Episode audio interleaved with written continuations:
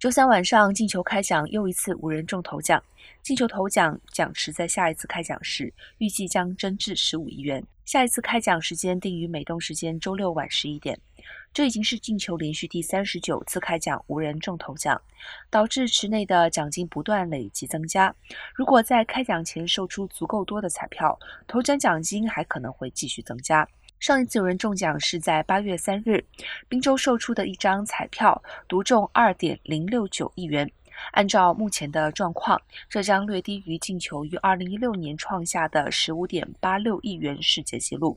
当时有三个州的幸运儿分享了这一巨额奖金，而招财史上第一高头奖是十五点三六亿元，于二零一八年的十月售出。